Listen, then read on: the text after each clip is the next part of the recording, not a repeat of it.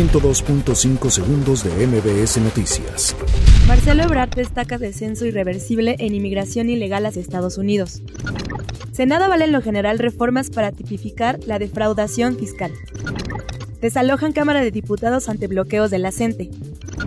Madre de Emilio Lozoya mantiene protección contra detención. Dictan prisión oficiosa a socios de Juan Collado.